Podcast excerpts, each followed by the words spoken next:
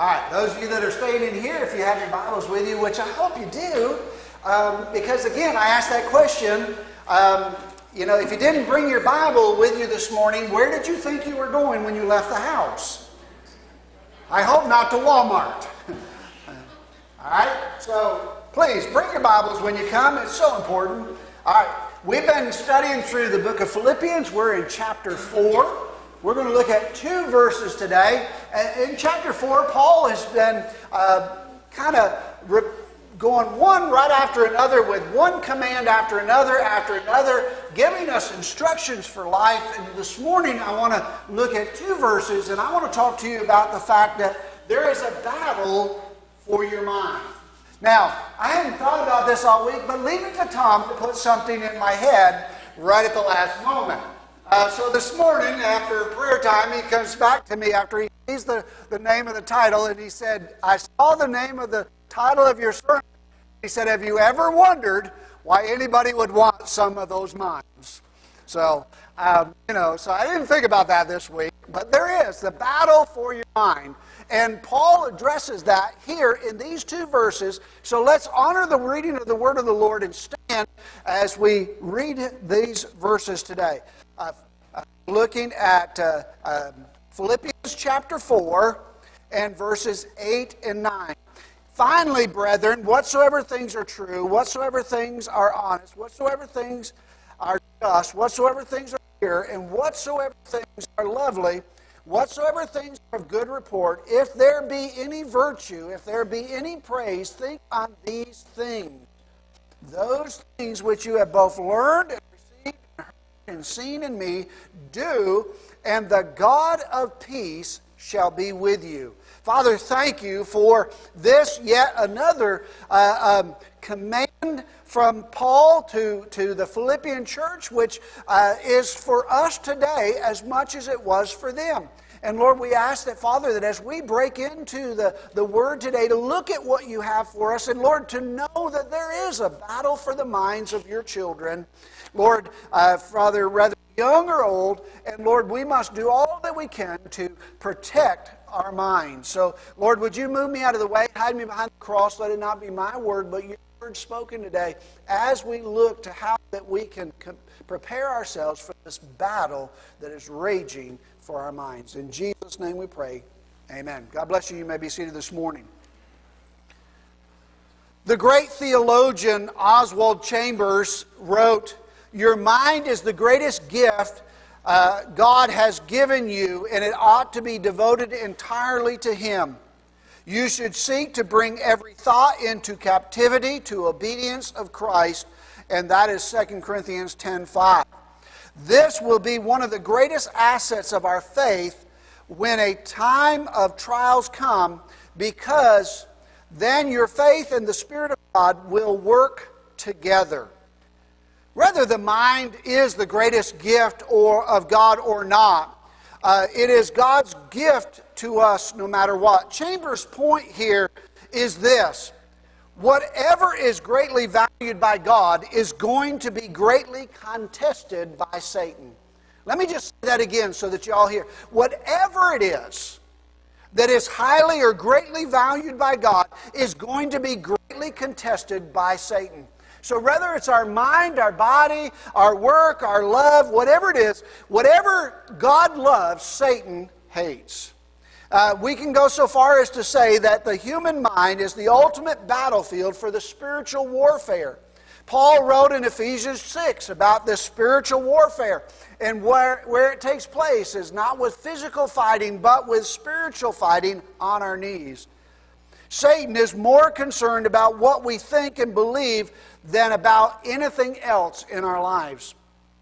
Jesus called Satan the father of lies in John chapter 8 and verse 44 because his chief strategy is to deny, confuse, misrepresent, and counterfeit whatever God has said.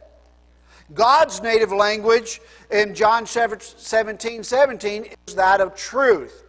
And Satan's native language is that of lies.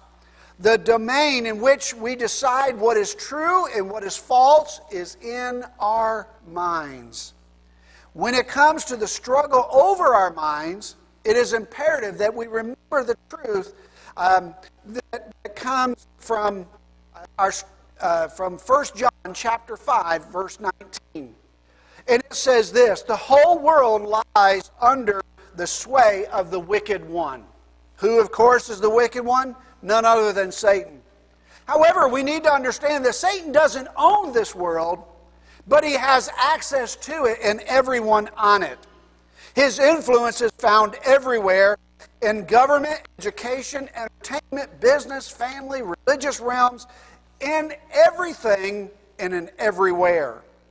The mind that knows no better will receive uh, what the world dispenses and believe that that's all there is to know. That's why the Apostle Paul wrote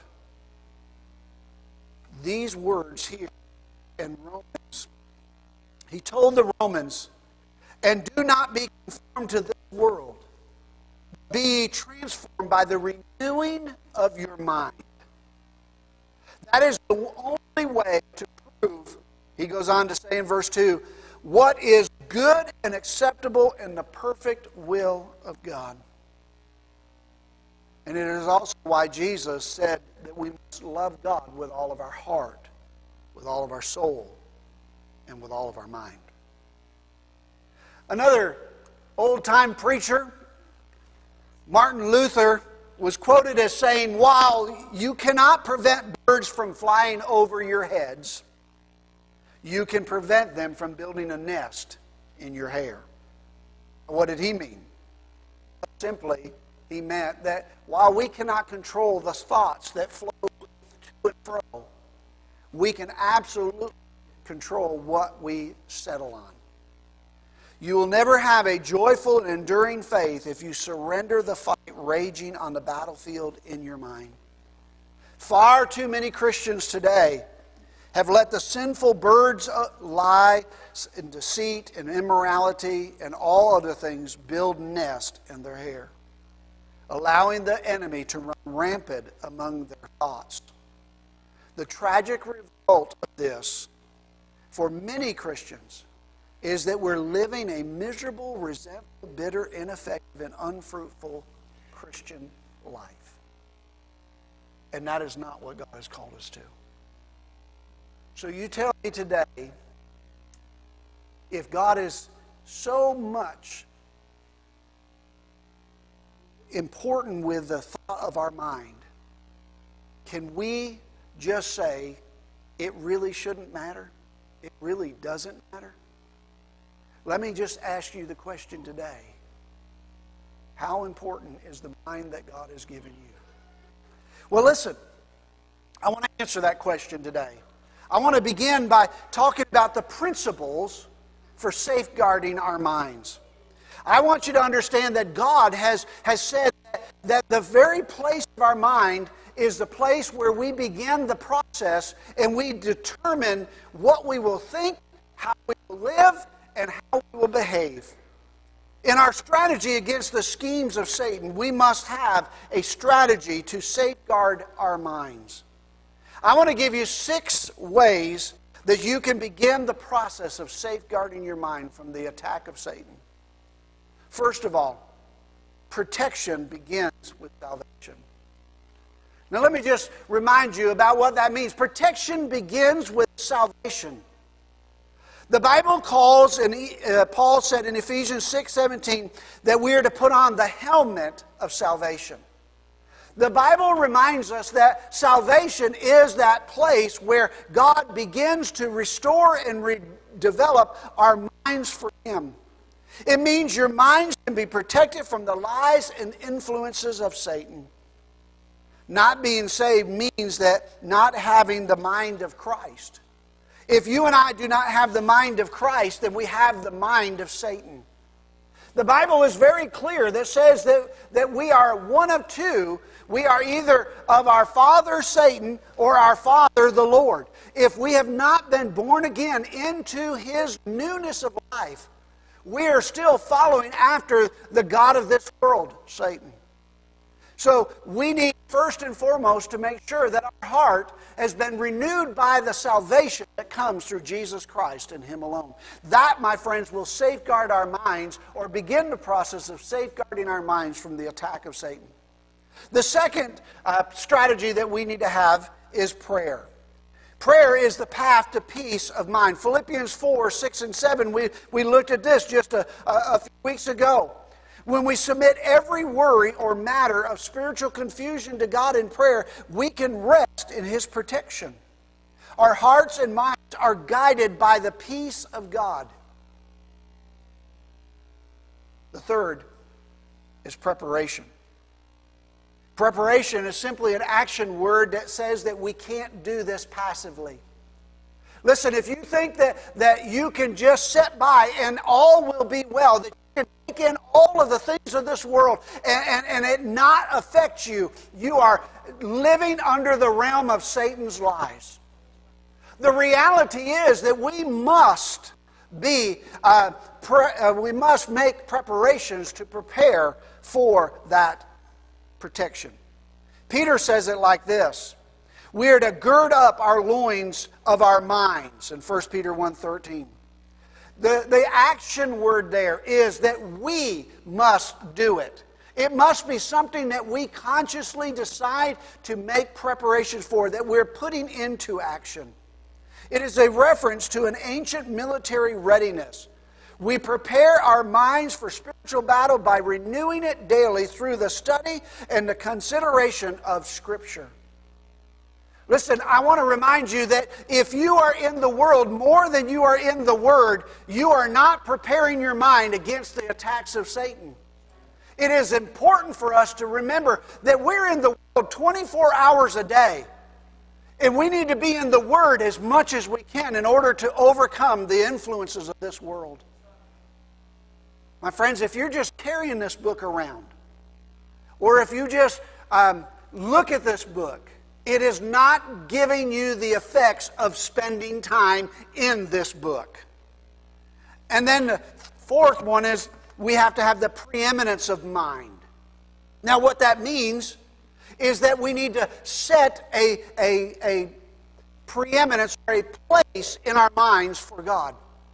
If God is not first in our minds, if He is not the first place, if He is not the first thing that you think of when you get up in the morning, my friends, that is the very place that we must begin to confess. God, I should be thinking of you when I open my eyes in the morning. The last thing that we should be thinking of is what God has done to give us that day. So that in the beginning of a new day, if we should tarry, if God should allow us to awake, the very first thing on our mind should be to honor and glorify God. You want to start your day off right? Start it off with God. Give Him the preeminence of your mind. And, and, and Paul said it like this Set your mind on the things above, not on things on the earth. In other words, the, the very first thing that we ought to be thinking of when we get up in the morning is that God was gracious enough to give us another day. It shouldn't be that we start thinking about everything that we got to do today. Now, I know we got to think about those things. But we got to give God the preeminence. We got to give Him the first place. We got to say, God, before I begin the day that I have today, today I want to begin my day with you. And may that be the desire of our heart.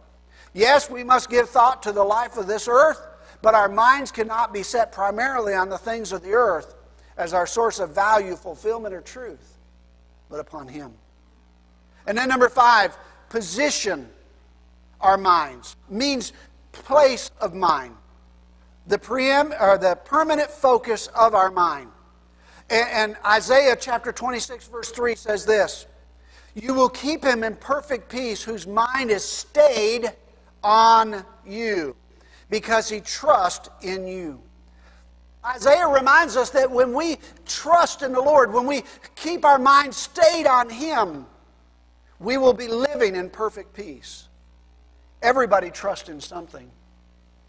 You didn't come in and sit down today in that pew in which you're sitting without first trusting that it was going to hold you up. So we're all trusting in something every day. Who are we trusting in to protect our mind? but only the mind's position towards God has perfect peace.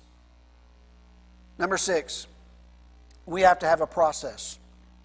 We have to have a process for the strategy of, of guarding our mind. This refers to being clear minded. Again, Peter said in 1 Peter 4 7 that we must have this clear mindedness. We must have a biblical, biblical uh, girding up through which we possess and evaluate everything we take in and from every source. We must funnel it through, allowing nothing to find permanent place in our mind that does not square up with God's Word in terms of purity, importance, truth, and education, or edification, sorry. The mind games that Satan is playing in us and on us are deadly serious. Let me tell you something. From young people to senior adults, Satan is constantly playing with our minds. Many of us are struggling with, with the lies of this world, trying to determine how they affect us and if they affect us and if they're true and, and, and if what we've been taught all of our life is right or wrong. Let me just remind you of something. Whatever the world tells us that is contrary to what the Word tells us, it is wrong. It is wrong. The mind games Satan plays on us are deadly serious. Take a moment every morning and decide to dedicate your mind to God for His glory so that you can implement these six strategies to safeguard your mind every day. God says it's so important that we make sure that, that we are taking care of our mind. The Apostle Paul here in Philippians reminds us of how important it is. So now I want to go back to what the Apostle Paul said. And in verse 8, he gives us a pattern for right thinking. Paul gives us eight things that, that we need to, to, to consider. Make no mistake, there is no enduring change in life. There is no meaningful Christ exalting, sin killing sanctification apart from the transformation of how you think. Your mind matters. In fact, it matters eternally. So Paul thought of these eight virtues and says these are the things that we ought to be focusing on our minds. Now, there's a word that is repeated over and over again in Paul's command. And I want you to catch it. I want you to kind of be familiar with it. It depends on what Bible you're reading from. The King James says whatsoever. It could be whatever. The, the repetition of the word whatsoever or whatever all through verse 8 is designed to impress upon our heart the comprehensive scope of these virtues in terms of how they are to impact not just our mind, but our entire life and how we live.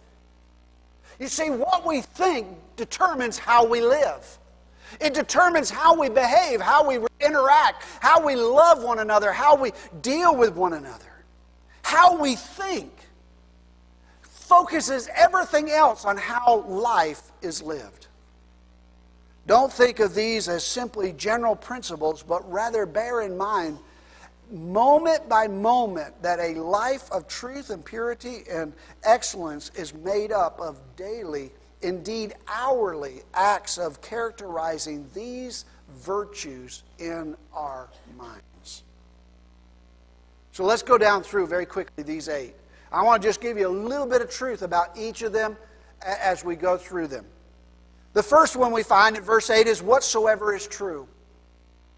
Now, I, I, I really wanted to, to, to hammer in on here. I wanted to spend a lot of time because we're living in a world where truth is no longer truth. Truth is relative. Truth is whatever we make it feel like. But can I just simply remind you as I begin so that you understand where I'm coming from? I don't believe truth is relative. I believe truth is right here. Truth is in the person of Jesus Christ, what he did, what he said, and what he means. And the world around us, though it does not believe, does not make His truth any less the truth. It is the only truth. So let me just kind of say truth is whatever conforms to the gospel and the revelation of God's will in His Word. Notice I didn't say anything about this world, I said His Word. All right? So we need to recognize that truth is whatever conforms to the object of reality from His Word. Sadly, increasing numbers of people, even in and out of the church, have been drawn to outlandish notions that there is no objective or universal truth anymore. That there are many truths. As there are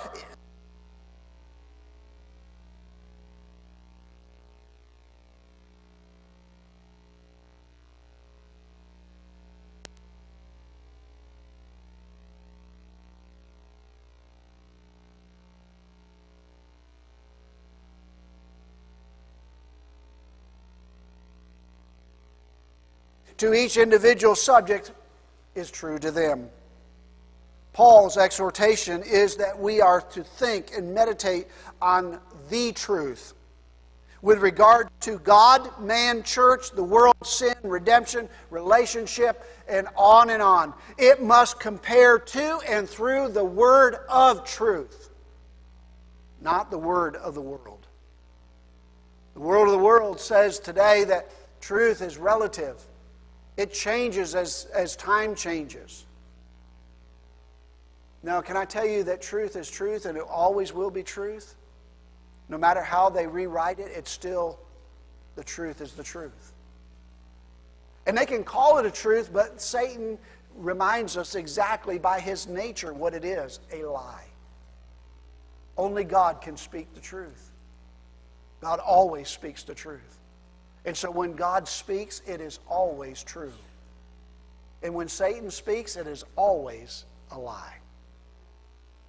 So the second thing the Apostle Paul tells us that whatever soever is honorable, whatsoever is honorable. By this word, he has in mind whatever is sublime, is dignified, is majestic, whatever evokes respect and reverence. He says that we ought to have a lofty and majestic thinking. Things as, as that are over and above the vulgar and crude and, and, and trivial things of this world. Christianity should never lead to embrace mediocrity or sloppiness or vulgarity or crudeness. Rather, in our speech, our acceptance, or our appearance, our activities, or our productivity. He has in view things that lift the mind rather than drag it through the gutter. God is reminding us all that, that we, our minds ought to be lifted up high above the things of this world. When we think of truth, it ought to uh, elevate our mind and our thinking, not lower it. You see, when we think of the things of the world, it always lowers our thinking brings us down to the, the muck and the mire. And number three, he says, whatsoever is just. That is to say, whatever is in accord with divine standards of right and wrong. Again, we live in a day when such notions that there is an ultimate righteousness, an ultimate right or wrong. You know, it's amazing to me that there are those who will say that right and wrong is, is based upon how it makes me feel, but yet I love to do that illustration where I, I, tell someone, you know, if it's okay to take something from somebody else that's not yours, and that's okay because you believe it's okay. But how do you feel when they take something of yours? Is that still okay? You see, when, when the cards are turned, the table is turned, it's amazing how their thinking changes. Wait a minute, that's not right. That's not fair. Well, it is, according to your relative belief. You see, but when it's based upon the truth, the truth that is just, that says that there is absolutely a standard of right and wrong. Just because we live in a world that has made right and wrong seem as though they are both the same, God's Word reminds us that it is not. An eternal and unchanging justice is simply ignored or perhaps even mocked today so that they can get their theory to sound right in the midst of God's theory of truth. Number four, whatsoever is pure.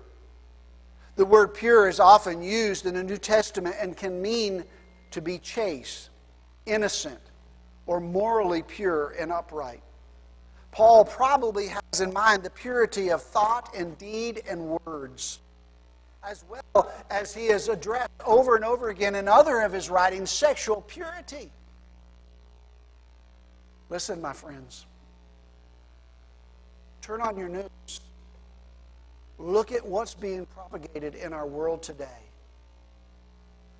The, the reality that the sexual purity is no longer a necessity that we can be anything that we want to be, do anything we want to be, and we can uh, behave any way that we want to behave. You see, let me just make something clear. You cannot blame the world for believing that. The world is simply doing what their nature is. But we ought to blame the church if we believe that. Every Christian needs to stand on the moral values that God says that that is not the case. We were uniquely and wonderfully created, either male or female, and we were created that from the moment of our creation and into birth, and it should never be changed. Now, I'm probably going to get some flack over that from the world, but I don't care.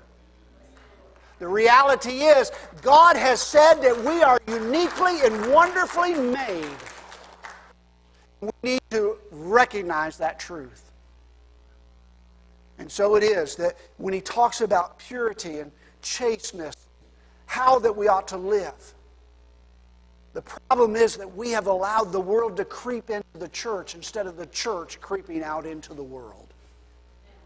The problem is that we're not living the standards in which God has called us to live. So the world around us is saying, You claim to be different, but you're living no different.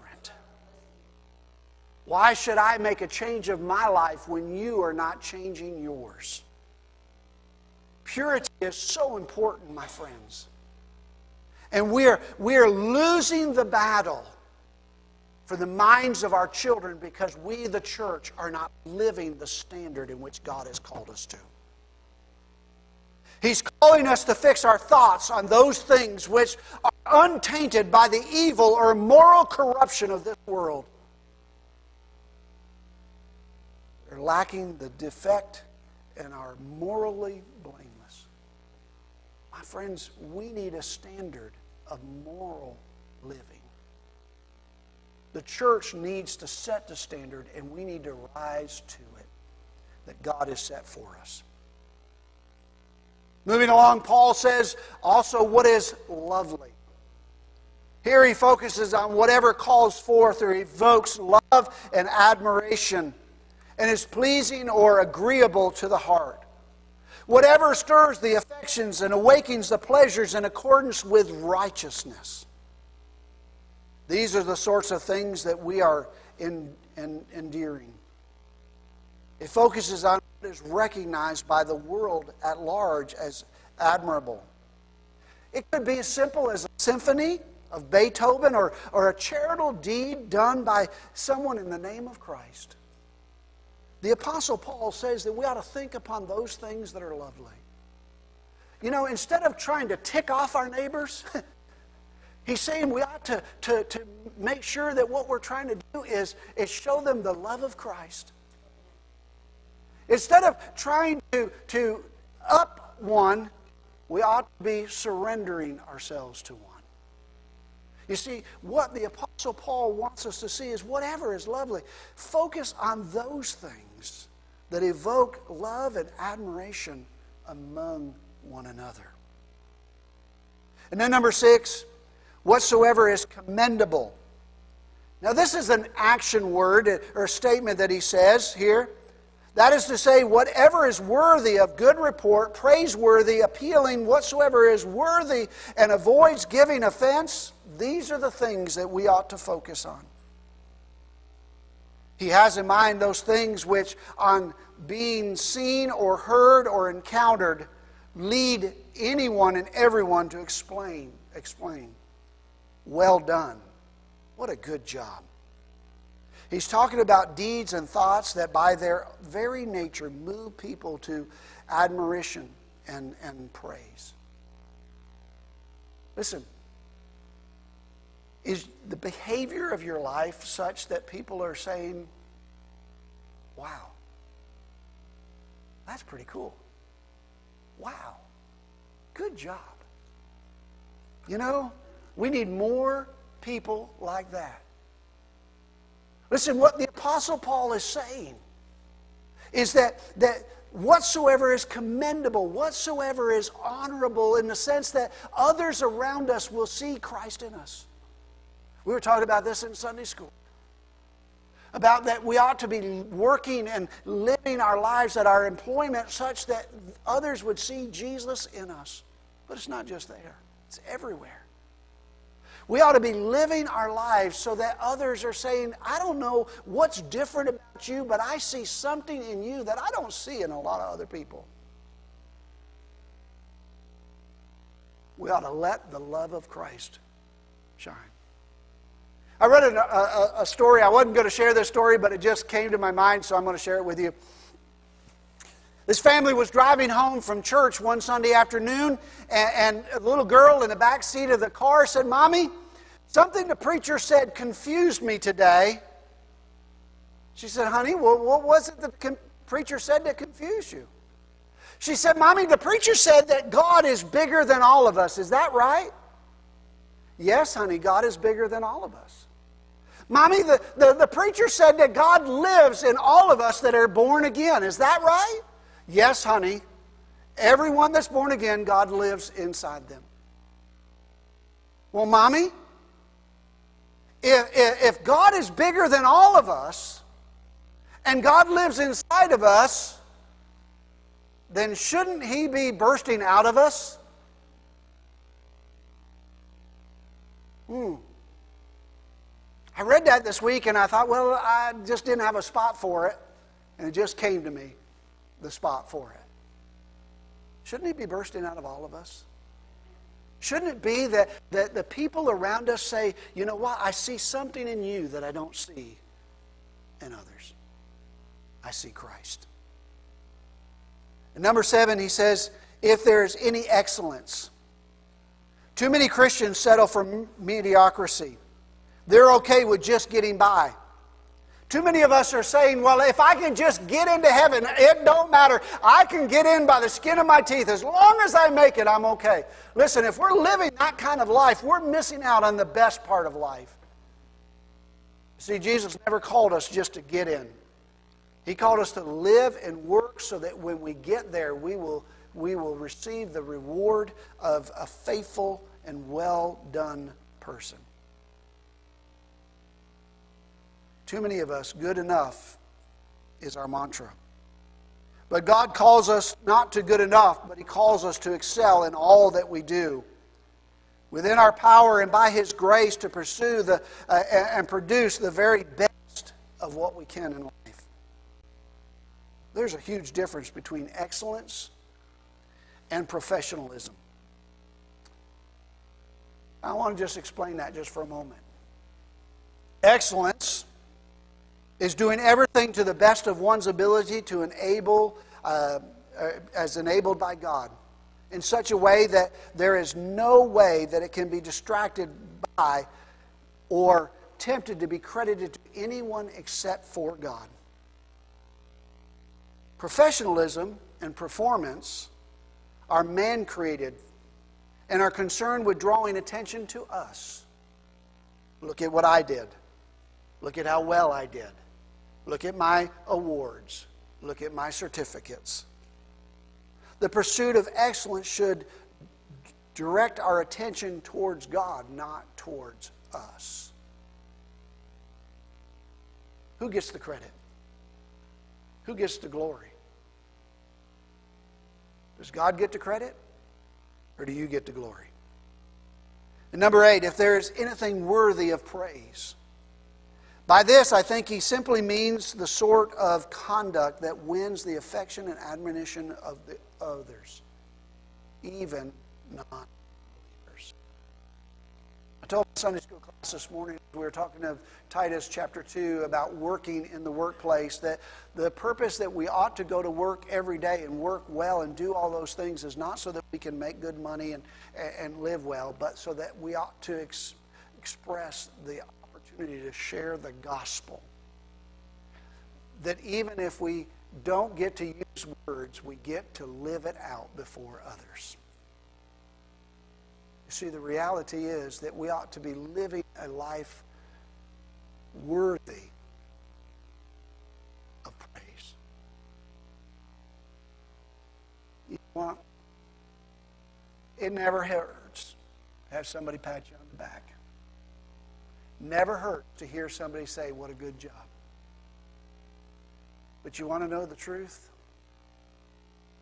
I'm much more interested in God doing that than you. Doing that.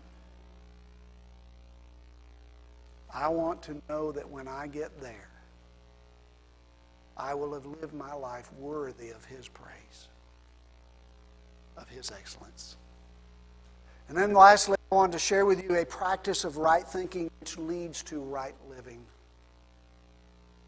There's a battle for the mind, not just of our children, but there is a battle raging for the mind of our children. You know, from, from Hitler uh, who said, Give me your children and I will raise up a nation. To others who have said, All we've got to do is, is start young and we can train them to be whatever we want them to be. There is a battle for the minds of every Christian. And we must make sure that we have the right practice in the way we're thinking so that it will end in right living. Look at verse 9 very quickly as we wrap this up. And, and in verse 9, he, he says, These things which you have both learned, received, and heard, and seen in me, do, and the God of peace shall be with you. Paul puts forth this list. And then he comes with this command whatever you have learned, whatever you have received, whatever you have heard, whatever you have seen, practiced these things, put them to work. Be like the physician who practices medicine, constantly applying all that he's learned in medical school. Be like the lawyer who practices law consistently applying all that he learned during his law school. May practice make one perfect. What is our responsibility? Is it simply just to think? No. It's beyond that. It's not simply just to think on things, to reflect upon things, to ponder, or to meditate on them. It is far more than that. He says, don't just think about these things, apply them, do them. Translate biblical principle into biblical practice. Paul wrote, The things which you have learned to receive and heard, seen in me, listen, do. You hear the command? Do it. James said it like this Don't be just hearers of the word deceiving yourself, but be doers of the word. That which you have heard, that which you have seen, that which you have experienced, go out and do it for yourself. Why?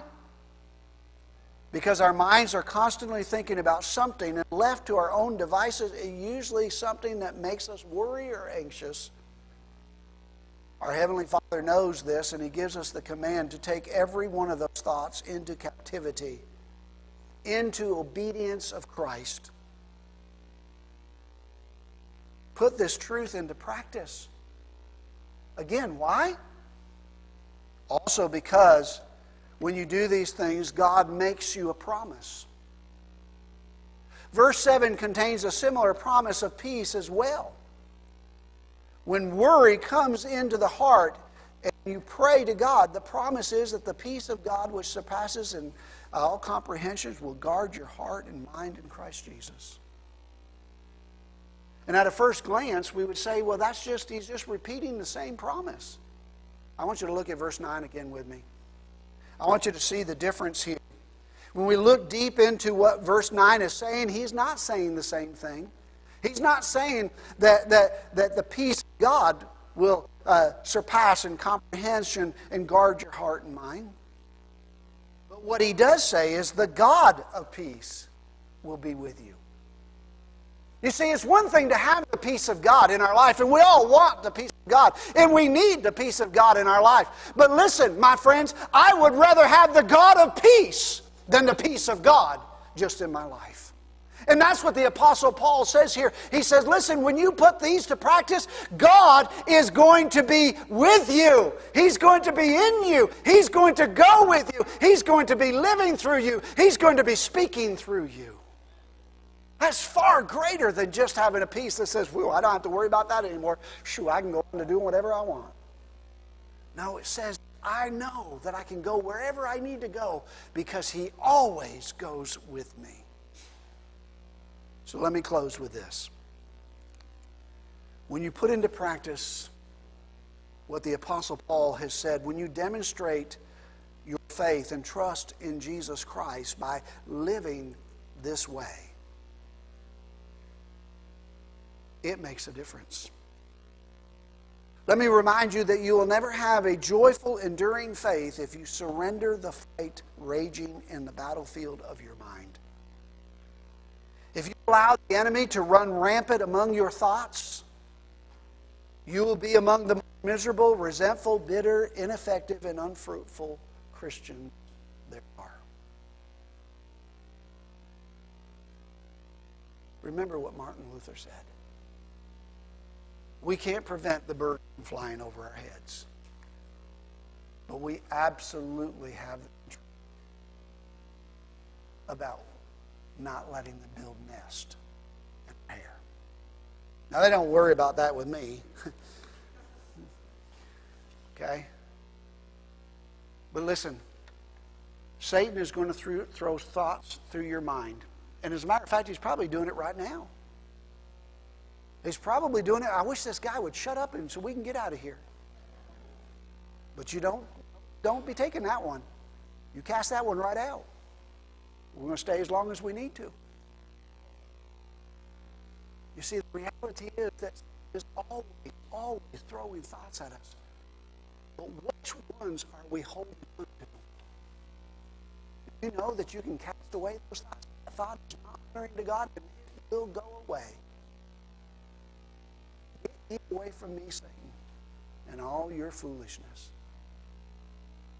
And God promises to do us. Every one of us has a precious mind, a precious gift from God that He wants not to be corrupted by the things of this world, but He wants them to be built upon the things of this world that we can go out into a world that is, is far from God.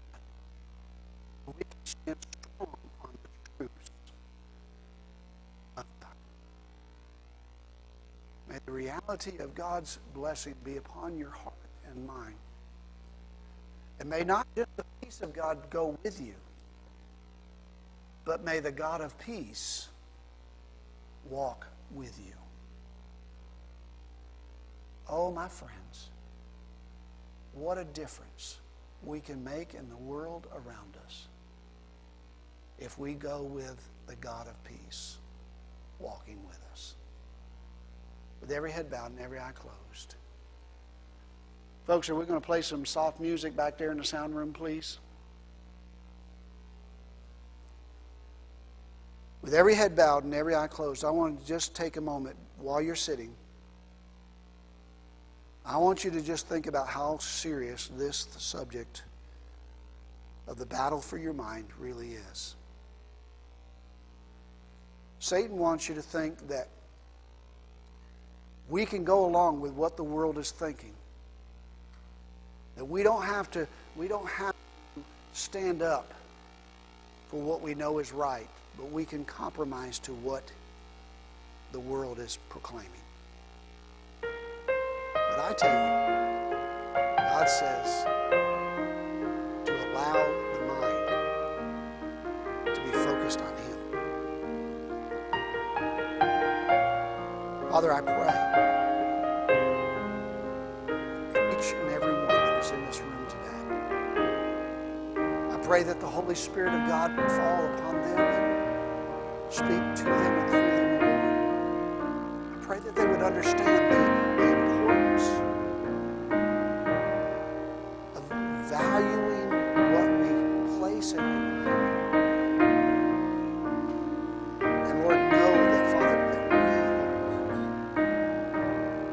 must take captive every thought that comes through. We must keep that which is wholesome and get rid of that which is not. Lord, help us as adults to realize that if Satan has shifted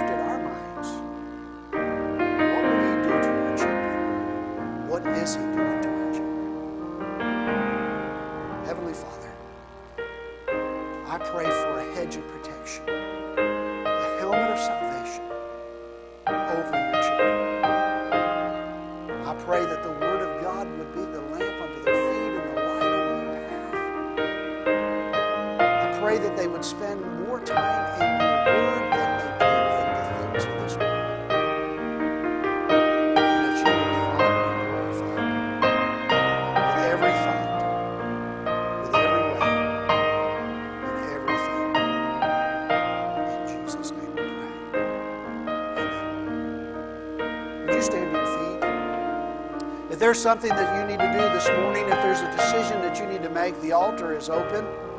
If you need to come and pray, perhaps you're struggling with those thoughts and those things, and you